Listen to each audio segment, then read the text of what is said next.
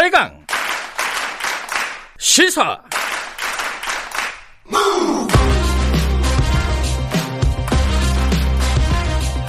지금 여러분께서는 김경래 기자의 최강 시사를 듣고 계십니다. 네, 김경래 최강 시사 듣고 계십니다. 국민의힘 김종인 비대위 체제가 출범한 지가 100일이 어제가 100일이었다고 합니다. 그리고 당 간판을 바꿨죠. 국민의힘으로 미래통합당에서 뭐 여러 가지 내부적으로는 갈등이 있었겠죠.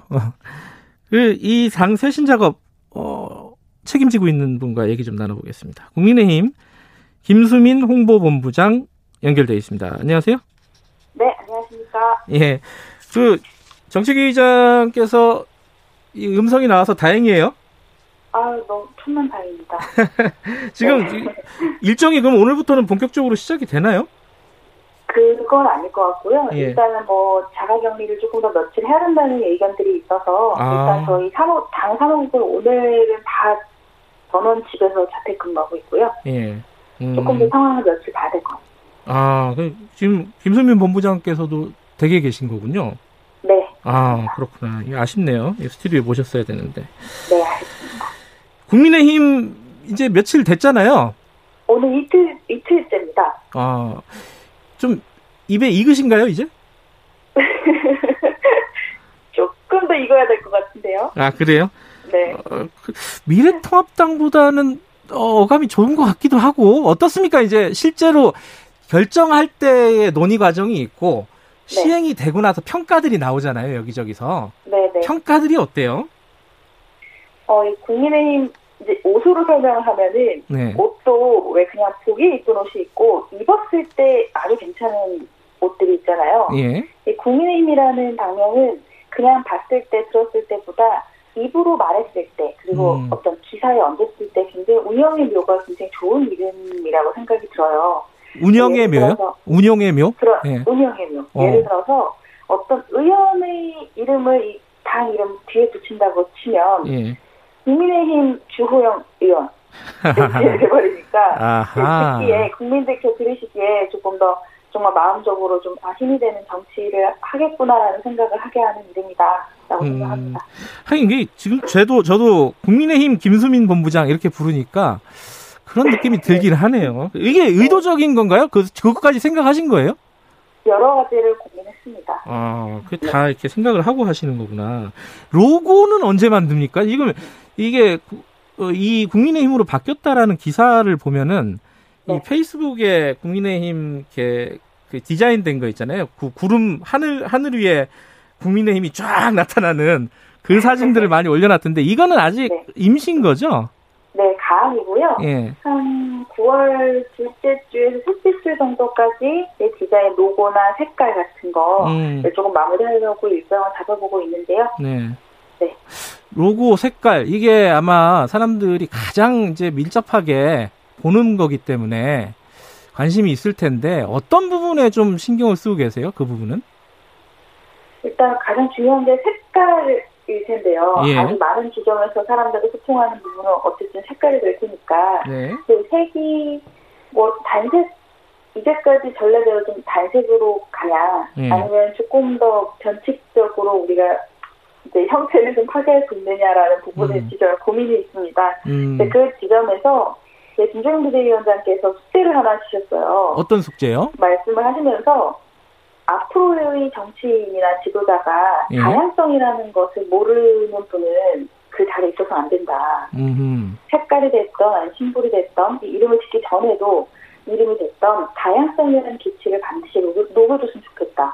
라고 말씀을 하셨고 네. 그런 부분에서 색깔도 조금 뭐 두세 가지로 혼용할 수 있는 방법이 있는지 여러 가지를 두고 조금 고민해보고 있습니다. 김수민 본부장께서는 어떤 색깔을 선호하십니까? 개인적으로는? 디자인을 전문으로 하시니까 개인적으로는 어떤 이게 당과 상관없이 저 개인적으로는 흰색을 좋아하는데요. 흰색이요? 네. 네. 흰색은 그 무소속의 색이어서 네. 네. 정당의 색깔로 선택을 할 수가 사실상 조금 어려운 상황이고요. 네. 근데 이게 색깔이라는 게 제한이 돼 있잖아요. 그렇죠. 물론 이제 조금씩 농도라든가 채도라든가 이런 차이는 있겠지만은 네. 기본적으로 사람들 눈에 들어오는 색깔은 저 빨간색이냐, 파란색이냐, 뭐 하얀색이냐, 까만색이냐 이런 거잖아요. 네, 맞습니다. 그게 다 한 번씩 돌려가면서 썼단 말이에요. 다른 당도 그렇고 그 이 뭐 미래통합당 전신들도 다 이렇게 색깔들을 돌려가면서 썼는데 네. 그중에 또 선택을 해야 되는 게 이게 고민일 것 같아요.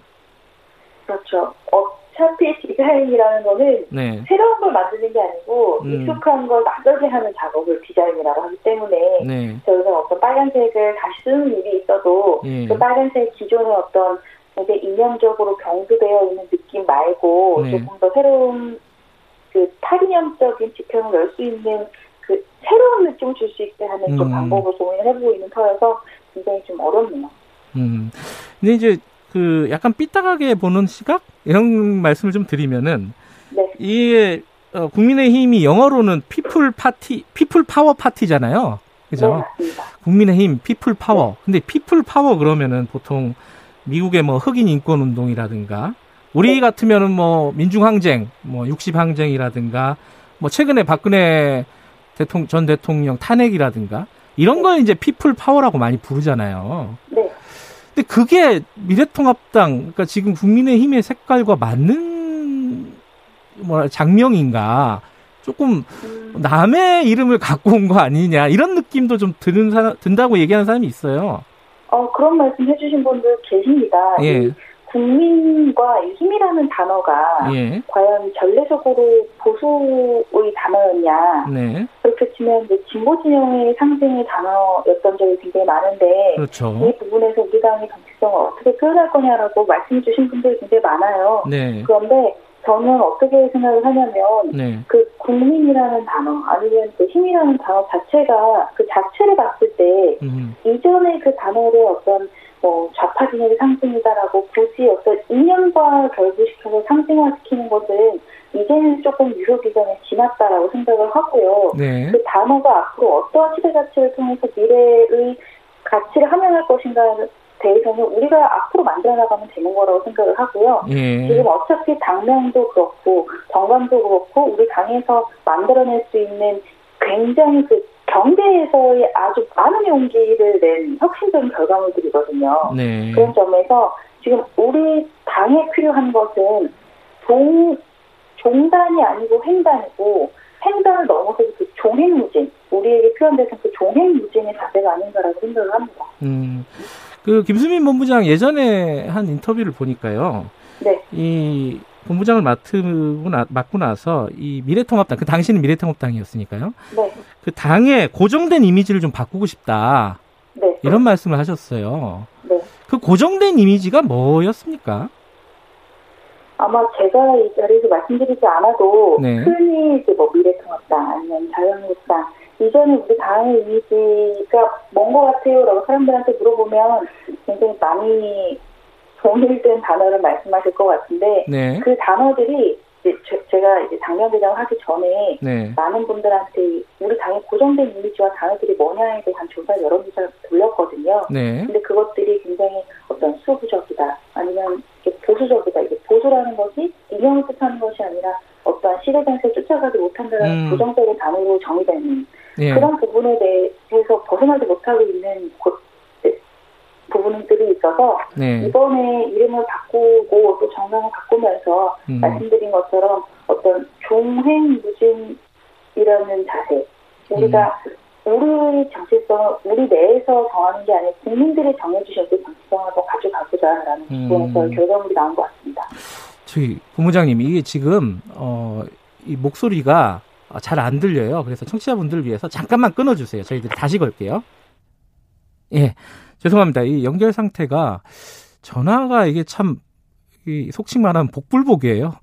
어떻게 휴대전화로 걸었을 때 더 깨끗할 때가 있고 유선전화로 걸어도 또 안 깨끗할 때가 있고. 자, 연결됐다고 합니다.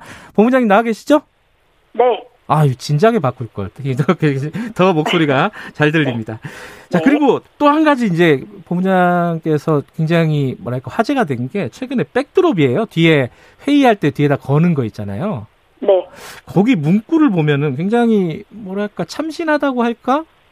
귀에 쏙쏙 들어오는 뭐 그런 말들입니다. 예컨대 그렇게 안 해도 안 떨어져요. 뭐 부동산 이런 것들을 거셨잖아요. 그죠? 네. 이 당내에서 반응은 어떻습니까? 이거 약간 좀 가볍다 이런 생각을 가지시는 분들도 있을 것 같은데. 가볍다라는 말을 저한테 전달해 주신 분이 없으셨어요. 아, 그래요? 뭐라고 하십니까, 다들? 이렇게 해야지. 아, 칭찬을 주로 하셨어요? 네, 이제 그 여러 지점에서 사실 이제 많은 반응이 있었고 감사하게도 네. 또 그런 부분에서 칭찬을 해주셨던 의원님들이나 아니면 당 외의 분들의 의견을 조금 이제 모아보면 네. 어쨌든 커뮤니케이션이라는 거는 기본이 발신을 하는 게 아니라 도달하는 지점에서 의미를 갖는 거잖아요. 네. 근데 우리 당이 이제까지 굉장히 좀 안타까웠던 부분은 의원님들께서 하시고자 하는 의욕과 뭐 이런 굉장히 생각들이 많으시고 그것을 열심히 발신은 하셨지만 네. 그것이 과연 국민들의 마음속에 와닿았느냐라는 부분에 대해서 저희가 성과 관리를 못하고 있더라고요.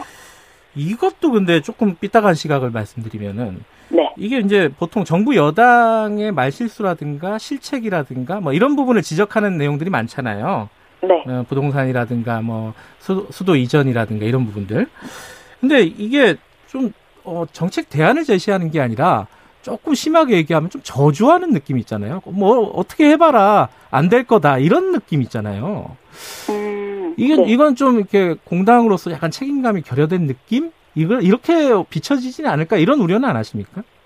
방금 말씀하신 그 저희가 네. 어떤 여당이나 정부를 향해서 질문을 던진 형식은 7월 달에 국민의 질문이라는 시리즈로 나갔던 거고요. 7월에요? 그러니까 저희의 질문이 아니고 국민들의 댓글을 저희가 보고 그 댓글을 백돌로 달았던 것입니다. 예. 그리고 8월 달에는 방금 말씀하신 것처럼 그럼 우리의 대안은 뭐냐? 국민의힘의 대안은 뭐냐라고 했을 때 지금 그때 한참 이제 수혜가 굉장히 피해가 커서 국민의 피해를 최소화하는 것이다라는 백드롭으로 갈면서 8월 달에는 국민의힘, 그러니까 저희 당이 앞으로 해야 될 일에 대해서의 문구를 넣는 백드롭을 진행을 했었습니다. 아, 마지막으로 시간이 별로 없는데, 자, 이미지를 바꾸는 건 다 좋은데 내용과 콘텐츠 네. 뭐 이런 게 바뀌어야 되잖아요. 맞습니다. 바뀌고 있다고 평가하십니까? 조금씩 많이 나아가야 될 부분이 많은데요. 예. 조금씩 뭐 의원들과 어떤 우리 지지자들, 당을 사랑해주신 지지자들의 어떤 마음이 조금씩 바뀌고 있다고 느껴지고 앞으로 네. 가야 될 점이 많다고 생각합니다. 예, 그 국민의당은 고려 안 하신 거예요? 이름 지으실 때? 전혀 생각 안 하셨습니까? 여기랑 좀 문제가 될 수도 있다? 혹은 여기를 배려해서 좀 만들고 싶다? 이러는 거? 기본적으로 정치인의 마음을 뛰게 하는 거는 국민이 되어야 되고요. 예. 그런 부분에서 이제 뭐 비록 유사성이 있다라는 이야기는 이제 공감을 안 하는 것은 아니지만 예. 우리가 어떤 차별화된 정치적 활동을 하는 부분에서는 충분히 저희가 이제 차별 좀 만들어 나갈 수 있다고 생각합니다. 알겠습니다. 고맙습니다. 네. 아까 전화가 잠깐 끊어져 갖고 조금 짧았네요. 예, 아쉽습니다. 여기까지 듣겠습니다. 네, 감사합니다. 네, 국민의힘 김수민 홍보본부장이었습니다. 의협하고 민주당이 최종 합의 타결됐다는 내용이 들어왔는데 이거는 좀 자세한 내용 들어오면 자세히 말씀드릴게요. 1부 여기까지 하고요. 잠시 후 2부에서 한국판 뉴딜 펀드 자세히 알아봅니다.